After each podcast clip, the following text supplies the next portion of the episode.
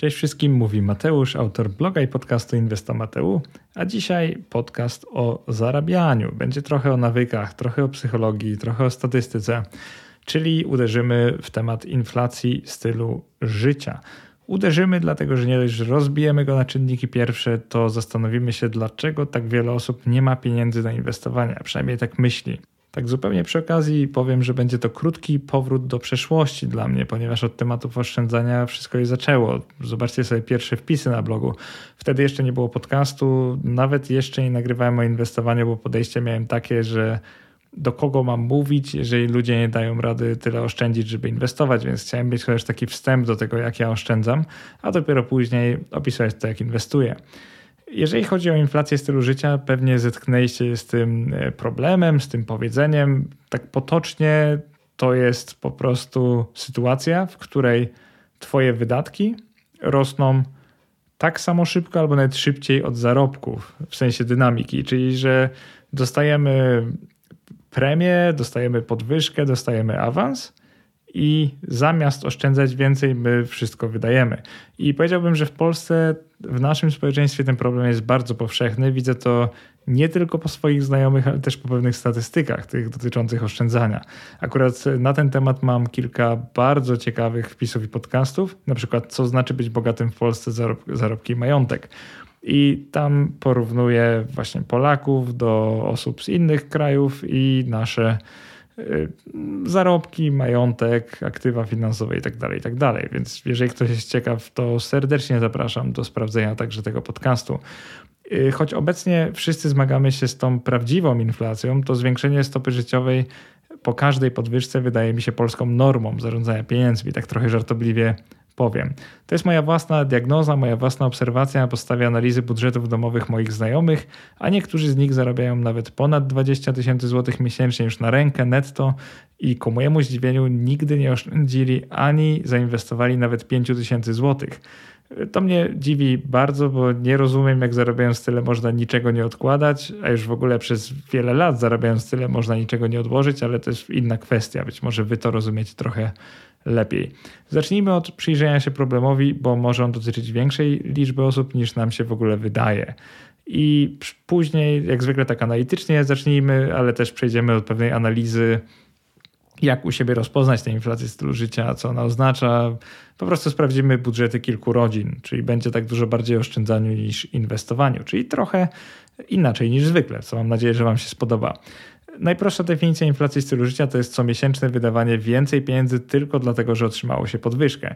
By zdiagnozować, czy to zjawisko dotyczy także ciebie, prześleć historię zmian wysokości Twojego wynagrodzenia lub wszystkich dochodów Twojej rodziny, bo oczywiście, jak mówię Twojego, to może oznaczać budżet rodzinny, więc jakby to nie znaczy, że mówię do jednej osoby, mogę mówić też do rodzin. Jeżeli zestawisz y, Wasze wynagrodzenia, ich wzrost, Wasze łączne dochody, no to zestawcie je z Waszymi wydatkami, sprawdzając, jak te zmieniały się w czasie. By na prostym przykładzie wyjaśnić zjawisko inflacji stylu życia, zaprezentowałem we wpisie taką tabelę, w której są przykłady rocznych dochodów i wydatków dwóch rodzin.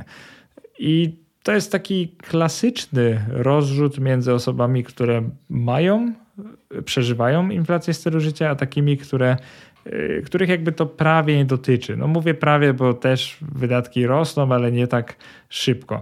W tym przypadku oczywiście zakładamy zerową inflację, bo inaczej to ćwiczenie nie miałoby sensu, jeżeli zakładamy 15 lat, więc tu już nie ma inflacji, to już jest jakby po inflacji. Sprawdzamy dochody i wydatki rodzin oraz to, co zostaje pod koniec miesiąca.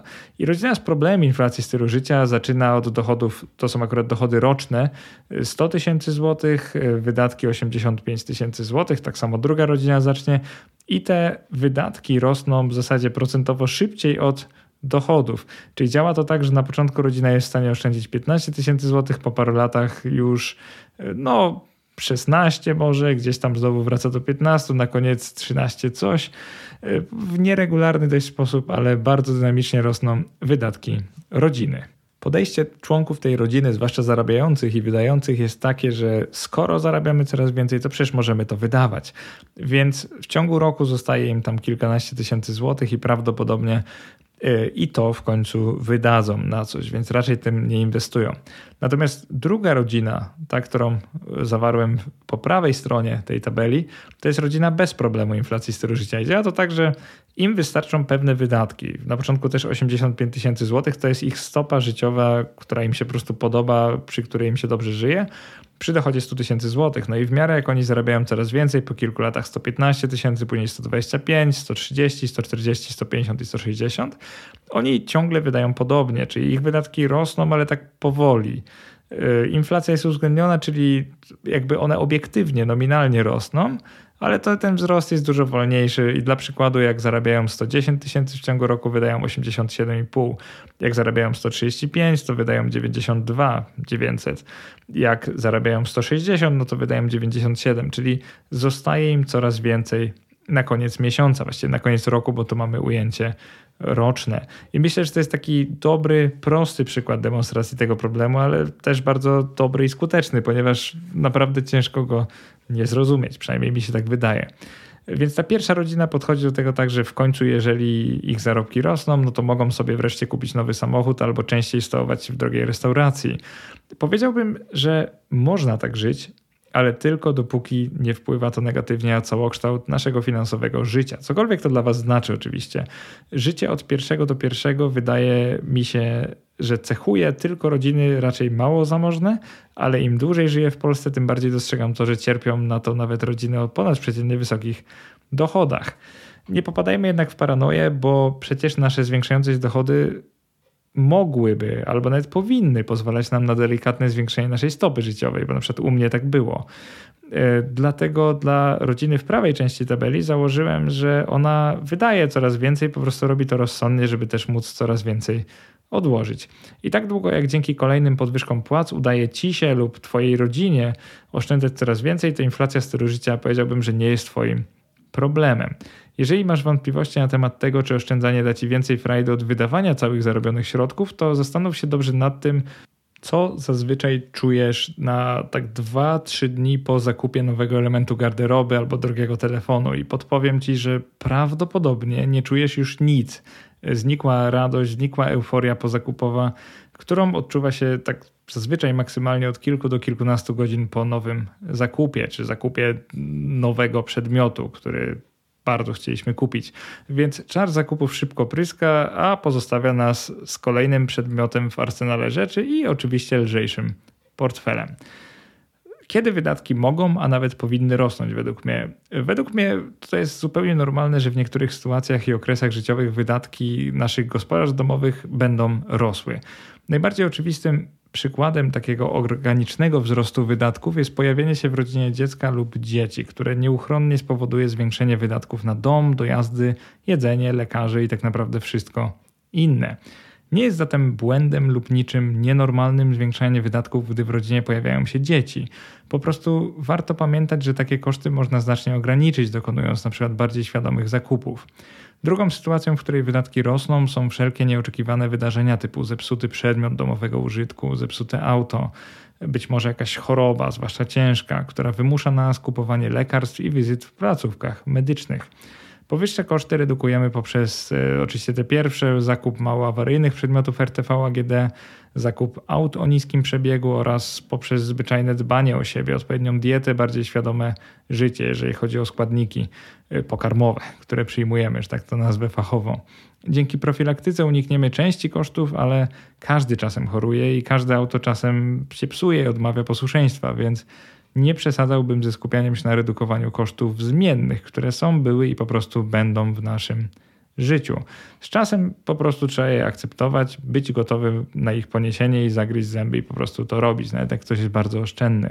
Czy akceptowalny jest dla mnie także organiczny wzrost wydatków bez zmiany liczby członków rodziny, zepsutego sprzętu albo przeżytej choroby? Oczywiście, że tak, ale tak długo jak utrzymując 1000 zł podwyżki nie zwiększamy naszych wydatków o 950 albo 1000 zł miesięcznie.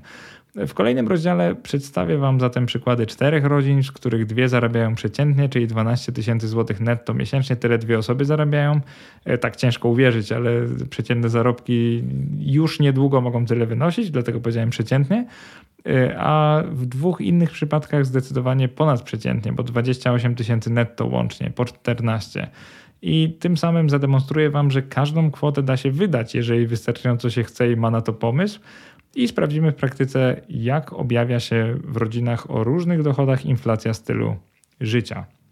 W ramach podcastów, które dla Was nagrywam i publikuję, zwykle decyduję się pokazywać zjawiska na przykładach, prezentując konkretne dane w formie tabel i wykresów. No i nie inaczej będzie tym razem, bo wydaje się, że problem inflacji stylu życia jest trywialny, ale powiedziałbym, że łatwiej go zrozumieć albo zdiagnozować u siebie, jeżeli mamy praktyczne przykłady z życia. Dwa różne budżety, cztery gospodarstwa domowe i paradoksy typu osoby o przeciętnych zarobkach oszczędzające więcej od osób mieszczących się w górnym 1% najlepiej zarabiających w Polsce. Co zrobić? Tak po prostu da się żyć. Zaraz przejdziemy do przykładów, ale zanim to zrobimy, to przyznam, że sam aktywnie nie budżetuję swoich wydatków i nigdy tego nie robiłem, ponieważ mam inną, powiedziałbym, że bardzo skuteczną metodę na niewydawanie zbyt wielkiej części pensji, a jest to po prostu oszczędzanie ustalonej e, części moich dochodów, na przykład 50 albo 70%, na samym początku miesiąca. Nie da się wydać tego, czym się nie dysponuje, więc od lat oszukuję siebie w pewien sposób i swój portfel, że zarabiam przynajmniej 50% mniej od tego, ile naprawdę otrzymuję od pracodawcy. Nigdy nie doprowadzając do sytuacji, w której nie mógłbym niczego oszczędzić. Pierwszym analizowanym przypadkiem będzie klasyczna, przeciętnie zarabiająca polska rodzina 2 plus 2, która wydaje mniej więcej tyle, ile zarabia. I teraz jak wyglądają dochody i wydatki takiej rodziny? Po stronie dochodów mamy dochody męża, żony po 6 tysięcy złotych, to jest już na rękę.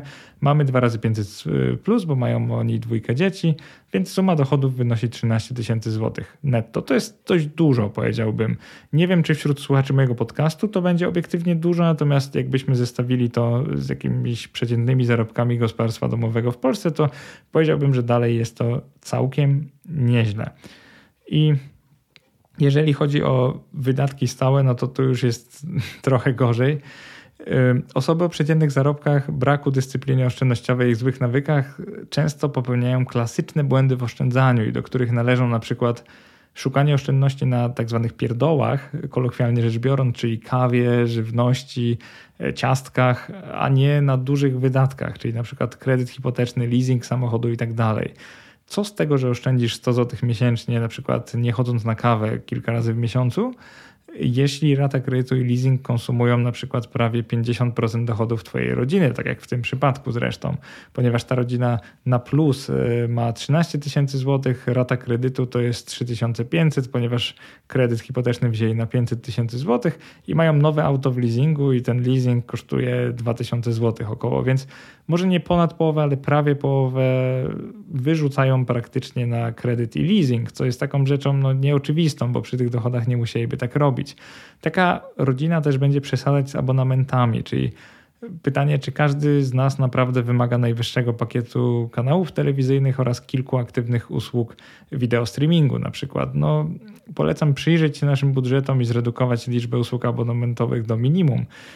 Ja wam powiem, że no, mam taką usługę dosłownie jedną, pakietu telewizyjnego nie mam żadnego i tak nie miałbym czasu jej oglądać. E, czasami coś po prostu z YouTube'a sobie włączę na telewizorze, więc to, to jest moje oglądanie telewizji. Jeżeli zwolnimy takie usługi, czyli nie dość, że oszczędzimy trochę w każdym miesiącu, to jeszcze zwolnimy czas, który będziemy mogli wykorzystać na bardziej produktywne rzeczy. Pierwsza omawiana rodzina ma problem z obydwiema rzeczami, tak jak mówiłem, czyli ma zarówno za wysoki kredyt hipoteczny i leasing, kupili po prostu mieszkanie, na które było ich stać, ale stopy procentowe wzrosły i nagle konsumuje to bardzo dużą część ich budżetu. Do tego prąd, czynsz, internet, Netflix, leasing, przedszkole publiczne, akurat w tym przypadku dla dwójki dzieci i nie zostało nam już prawie nic. Wydatki zmienne to jedzenie 4000 zł, wyjścia do restauracji 500 zł, zakupy, zachcianki 500 zł i paliwo to jest też 500 zł i na koniec miesiąca zostaje nam 400 zł. Zarobili 13 tysięcy, wydali 12 600.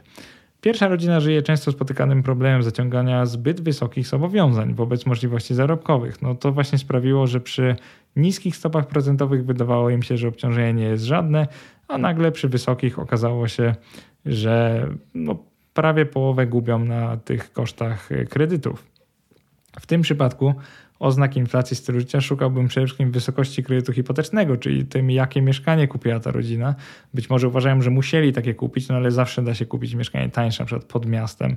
Oczywiście to jest później kwestia dojazdów, ale wiadomo, no da się zawsze zrobić to trochę inaczej, albo nawet nie kupować mieszkania i skorzystać z wynajmu, jeżeli mogą jakoś okazyjnie wynająć. Powiedziałbym, że pierwsza rodzina nie ma za bardzo jak ograniczyć innych kosztów niż właśnie kredyt, leasing i abonamenty, z czego leasing pewnie będzie prostszy do ograniczenia i abonamenty niż kredyt hipoteczny, który chcą spłacić, bo to mieszkanie im się podoba. Taka sama rodzina, jeżeli chodzi o wydatki. Drugi przykład, ale wydajemy dużo mniej już. I teraz jak, jak ta rodzina to robi? To jest tak jakby pierwsza rodzina po cięciach pewnych i zamiast 5400 zł na kredyty i zobowiązania, tutaj wydajemy tylko 2800 zł. Jak to jest możliwe? Nie mamy leasingu, bo kupiliśmy kiedyś używane auto, powiedzmy z jakieś grosze, dlatego nawet tego nie liczę w budżecie miesięcznym, czyli leasingu tu nie ma na auto za 100 tysięcy złotych i też kupili znacznie mniejsze mieszkanie, bo jednak kilka metrów kwadratowych mniej, kredyt już nie jest na pół miliona, tylko 400 tysięcy, no i ta rata wynosi nawet przy wyższych stopach procentowych 2800 złotych.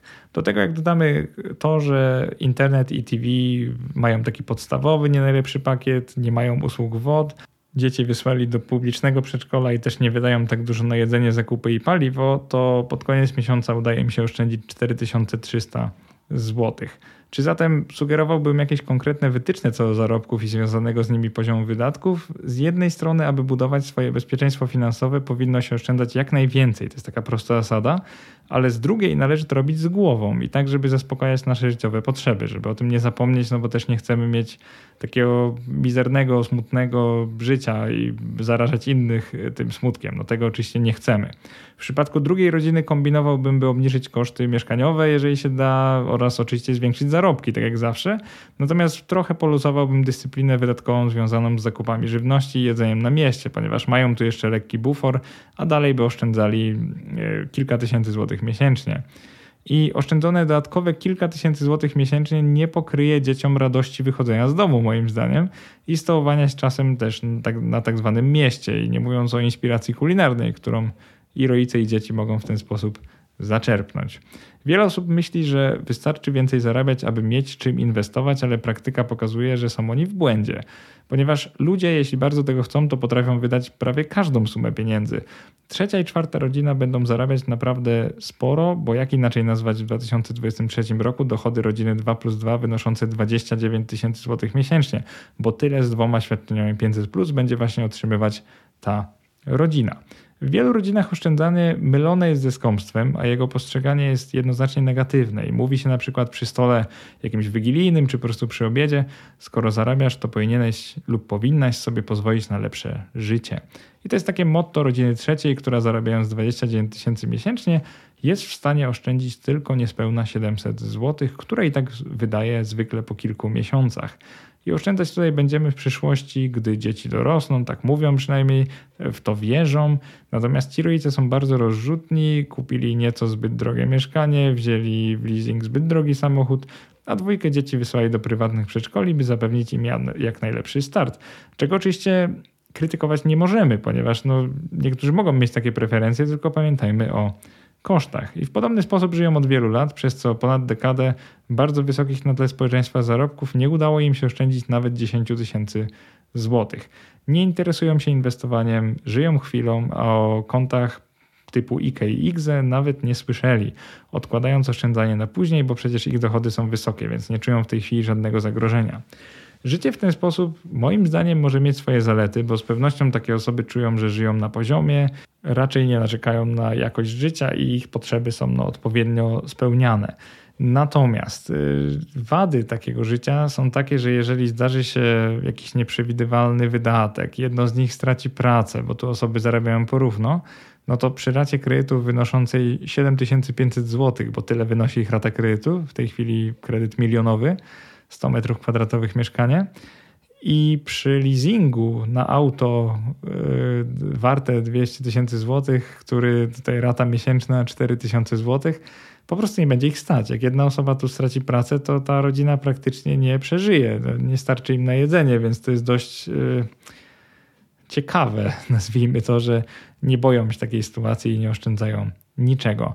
Zbyt dużo trzecia rodzina wydaje przede wszystkim w ramach wydatków stałych, czyli mają milion złotych aktywnego kredytu hipotecznego, auto o wartości 200 tysięcy w leasingu kilkuletnim, mają też cztery różne usługi WOD, najwyższy pakiet TV, internetu, taki premium i akurat łącznie one nie kosztują wiele, bo ponad 250 zł miesięcznie i to nie jest tak, że ta rodzina nie może sobie na nie pozwolić. Jej pułapką jest patrzenie na każdy składnik wydatków z osobna i tłumaczenie sobie, że wobec całkowitych dochodów jest to niewiele, no i przez to miesięcznie wydają oni prawie 100% swoich zarobków.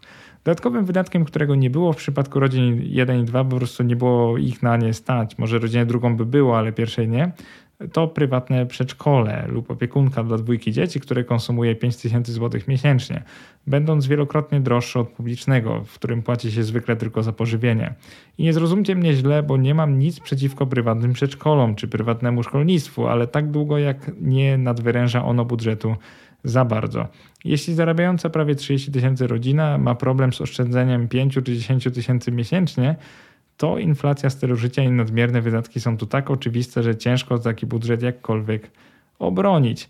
Jeżeli chodzi o cięcia, tutaj co, miał, co radziłbym takiej rodzinie, to no, zobowiązania, koszty leasingu, koszty kredytu hipotecznego, a dopiero później w edukacji dzieci, a nawet w wyjściach do restauracji oraz zachciankach, na których ta rodzina też nie oszczędza, bo są one dużo wyższe niż pierwszych dwóch rodzin.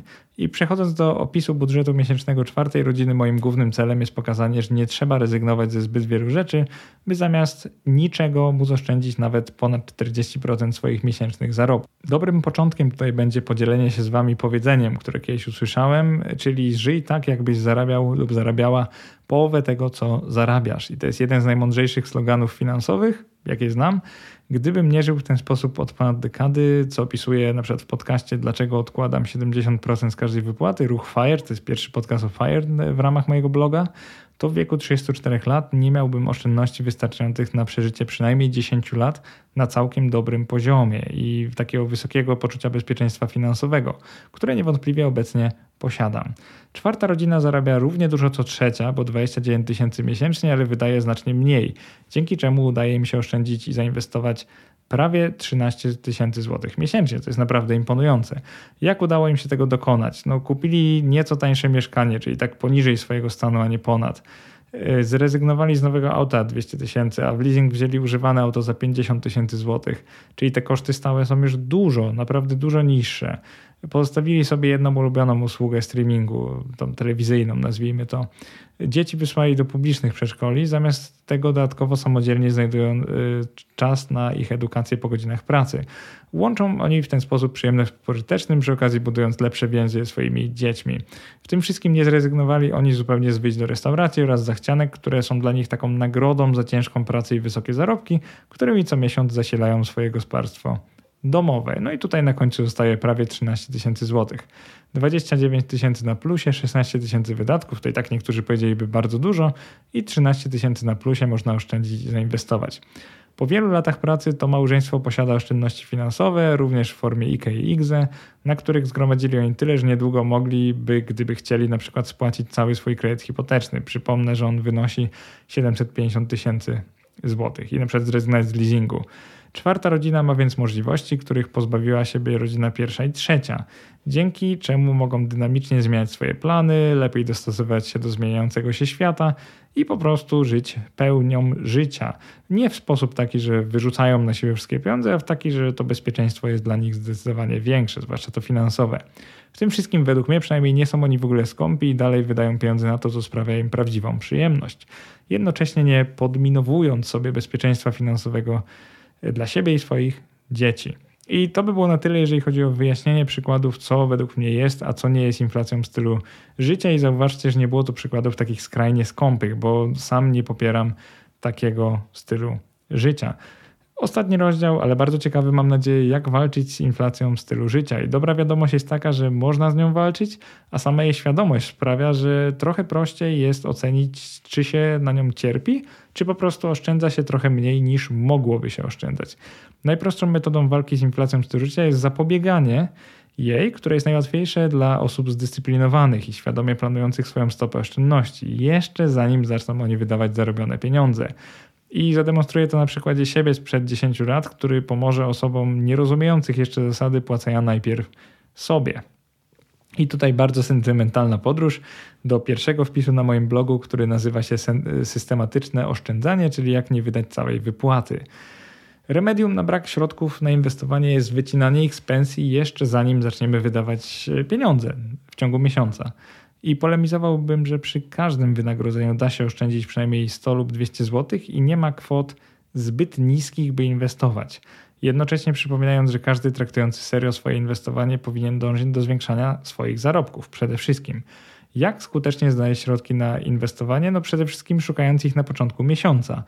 Jeżeli zarabiasz 10 tysięcy złotych miesięcznie i masz problem z oszczędzeniem tysiąca, no to spróbuj od kolejnego miesiąca odciąć ten tysiąc na początku miesiąca, jakby po, albo po otrzymaniu wypłaty, bo nie każdy oczywiście ją otrzymuje na początku miesiąca. I sprawdź, czy zostaną ci na rachunku pod koniec miesiąca jakieś środki.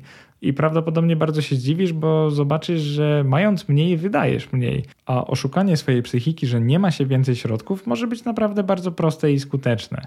Podstawą jest jednak natychmiastowe zainwestowanie tych środków, np. w akcje, obligacje albo ETF-y, których podstawowe definicje znajdziecie na przykład y, też w bardzo wczesnym y, wpisie, też pierwszym podcaście swoją drogą, w co można inwestować pieniądze, omówienie klas aktywów inwestycyjnych. Bo jeżeli zostawicie sobie te środki na koncie bieżącym albo oszczędnościowym, no to będą zbyt blisko pieniędzy, które można wydać i prawdopodobnie je wydacie. Swoją skłonność do wydawania wszelkich zarobionych pieniędzy należy potraktować zatem jak przeciwnika, maksymalnie utrudniając sobie wyciągnięcie zaoszczędzonych środków. Ekstremalnym tego przykładem byłby moim zdaniem zakup srebrnych albo złotych monet i ulokowanie ich w sejfie, ponieważ są to aktywa trochę mniej płynne, na przykład od akcji spółek giełdowych, które możemy w dowolnej chwili zwykle natychmiastowo spieniężyć, jeżeli chcemy. Z mojego doświadczenia wystarczy jednak tylko usunąć środki z rachunku bieżącego, by nasza psychika zrozumiała, że już nimi nie dysponujemy i zmuszeni jesteśmy do zaplanowania sobie budżetu w sposób nieco bardziej oszczędny.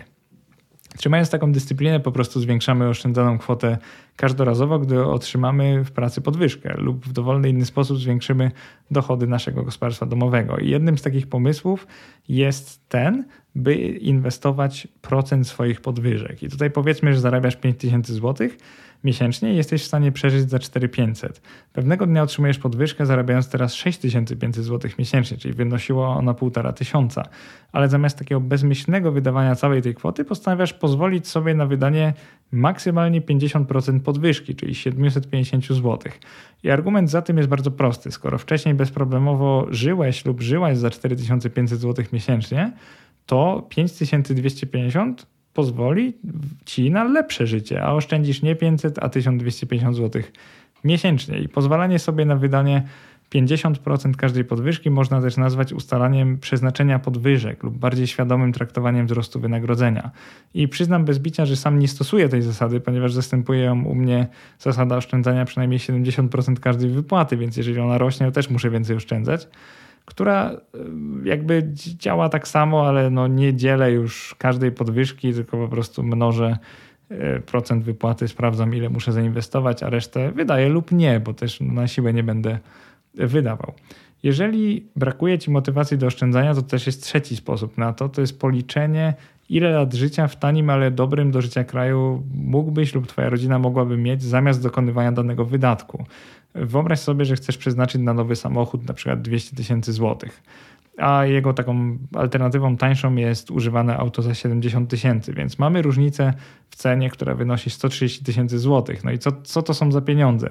Tyle przeciętnie kosztuje ponad rok życia dla rodziny 2 plus 2 w stolicy Tajlandii, Bangkoku, czyli mieście może nieprzyjaznym dzieciom, ale przyjaznym bardzo do życia, jeżeli chodzi o klimat, jeżeli chodzi o jedzenie.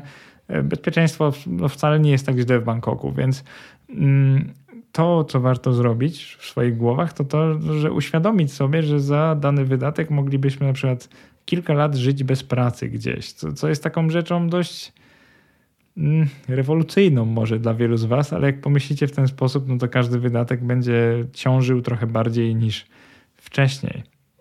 Podstawą jest pamiętanie jednak, że każdy z nas jest w innej sytuacji życiowej i zamiast porównywania się do innych, po prostu warto policzyć alternatywne koszty w kontekście tego, co jest dla nas istotne.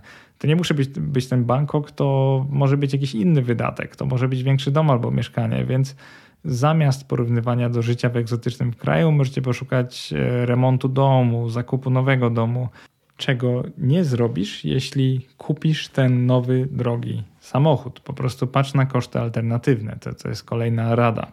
I ostatnia już rada w tym podcaście, czyli zawsze patrz całościowo na dochody i wydatki. Teraz co to znaczy, bo to takie trochę wydaje się skomplikowane.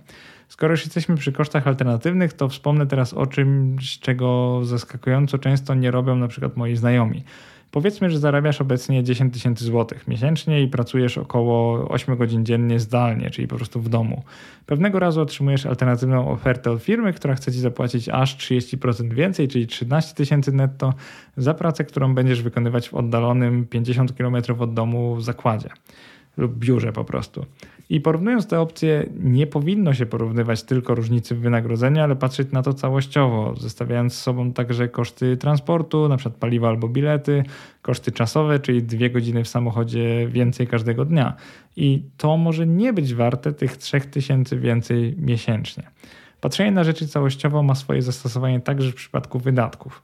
Niezwykle często widzę ludzi, którzy kupują telefony w abonamencie, nie licząc tego, że w ciągu 36 miesięcy płatności wydadzą na nie przykład 50% więcej niż kosztują one obecnie w ofercie salonów z elektroniką. Już odliczam koszt e, z samego używania telefonu, czyli tego abonamentu na korzystanie z telefonu. I tu wychodzi ogólny problem z kupowaniem na raty, czyli to, że przedmioty wydają się w ten sposób tańsze niż są w rzeczywistości, no bo zamiast 5000 zł wydajemy tylko 200 zł miesięcznie, więc to wygląda jak żaden wydatek, no ale z czasem bardzo nas to obciąża. Wybierając usługę lub produkt, porównujmy zatem jej koszt całościowy. Pamiętajmy o konieczności dostawy lub dojazdu i utraconym na dojazd i powrót czasie. I tutaj zarówno jak zamawiamy przedmiot, albo jak szukamy nowej pracy, to pamiętajcie o tych dojazdach i o tym, że tracicie w ten sposób czas. I podobnie podchodźcie właśnie do szukania nowej pracy, czyli nie wiem, jak uważacie, ale na przykład mi żadne pieniądze, prawie żadne pieniądze może, nie zwróciłyby możliwości spędzenia dwóch godzin więcej ze swoim życiowym partnerem, partnerką w moim przypadku lub dziećmi. Bo właśnie takie możliwości stracimy dojeżdżając codziennie tak długo do pracy. Zmieniając pracę, która wymaga relokacji, czyli przeprowadzki do innego miasta, pamiętajmy też, żeby dokładnie policzyć nowe koszty życia, które jeśli znacznie wyższe od obecnych mogą nam zjeść sporą część podwyżki, którą widzieliśmy wcześniej wyłącznie w formie dodatkowych pieniędzy netto na koniec miesiąca. E, takie coś ja sam przeżyłem w życiu, jak zmieniałem miejsce zamieszkania kiedyś. Akurat e, chodziło o Niemcy. Jak się z Niemiec wyprowadzałem do Szwecji, to miałem coś podobnego, że może i zarobki były zwiększone, ale wydatki były na tyle wyższe, że kompletnie mi to zjadało e, cały plus. Więc nie powiem, że tego nie liczyłem, bo starałem się to policzyć, no ale po prostu czasami te koszty wychodzą dużo wyższe niż byśmy tego chcieli. Kończąc ten podcast, mam nadzieję, że zmotywował Was on do przyjrzenia się zmianie dynamiki wydatków u Was i w Waszych rodzinach, szukając w nim zjawiska inflacji stylu życia. O inflacji stylu życia najprościej będzie osobom albo o, o zarażenie się tą inflacją, nazwijmy to, najprościej będzie osobom, które w tej chwili wydają całość lub zdecydowaną większość swoich e, zarobków, na przykład 90% i więcej, bo oni no, prawie na pewno takie coś przeżywają. Drugą bardzo podatną na inflację stylu życia grupą będą ci, którzy dorastali w biedzie i niedostatku i chcą lepszego życia, w cudzysłowie dla siebie i swojej rodziny. No i dlaczego to piszę w cudzysłowie? Nie prześmiewczo, bo oczywiście bardzo szanuję takich ludzi, bo, bo to jest super motywacja do zarabiania i oszczędzania, ale lepsze życie osiąga się nie tylko dzięki finansom, ale też dzięki czasowi, który mamy dla bliskich oraz lepszemu podejściu do swojego partnera, partnerki i dzieci. Jako, że mój blog i podcast traktują tak w 80% o inwestowaniu, przynajmniej już teraz, to podejrzewam, że większość odwiedzających albo dawno się uporała z opisywanym tu dziś zjawiskiem, albo nigdy nie była ofiarami inflacji stylu życia. Jest to jednak ukryty wróg także osób, które doty dotychczas oszczędzały i inwestowały, nagle znajdując się w sytuacji, kiedy to już nie jest takie proste, żeby dużo oszczędzić, na przykład dlatego, że narodziło się dziecko i warto by zrezygnować z pewnych innych wydatków. Więc powiedziałbym, że może nie warto budżetować każdego zarobionego i wydanego grosza, bo to zajmuje dużo czasu i ja tego nie robię, ale na przykład okresowo co kwartał lub pół roku dokładnie analizować zarobki i wydatki swojego gospodarstwa domowego, czyli badając trendy, jakieś nieregularności oraz po prostu poznając nasze wydatkowe słabości. No i na sam koniec, jestem bardzo ciekaw tego, czy sam zetknąłeś lub zetknęłaś się kiedyś z tym zjawiskiem I czy podobnie jak ja masz wrażenie, że cierpi na inflację stylu życia pogrążona w konsumpcji większość naszego społeczeństwa? Jak według Ciebie poza pokazywaniem efektu procentu składanego można namówić ludzi do zwiększenia dyscypliny oszczędnościowej i mądrego inwestowania? Może masz jakieś pomysły yy, w świecie, w którym dużo więcej ludzi interesuje się zakupami niż oszczędzaniem i inwestowaniem? Po prostu to drugie i trzecie są dużo mniej sexy. Także daj znać w komentarzach, co myślisz o tym temacie. Jestem ciekaw, czy się podobało i do, do zobaczenia następnym razem. Cześć.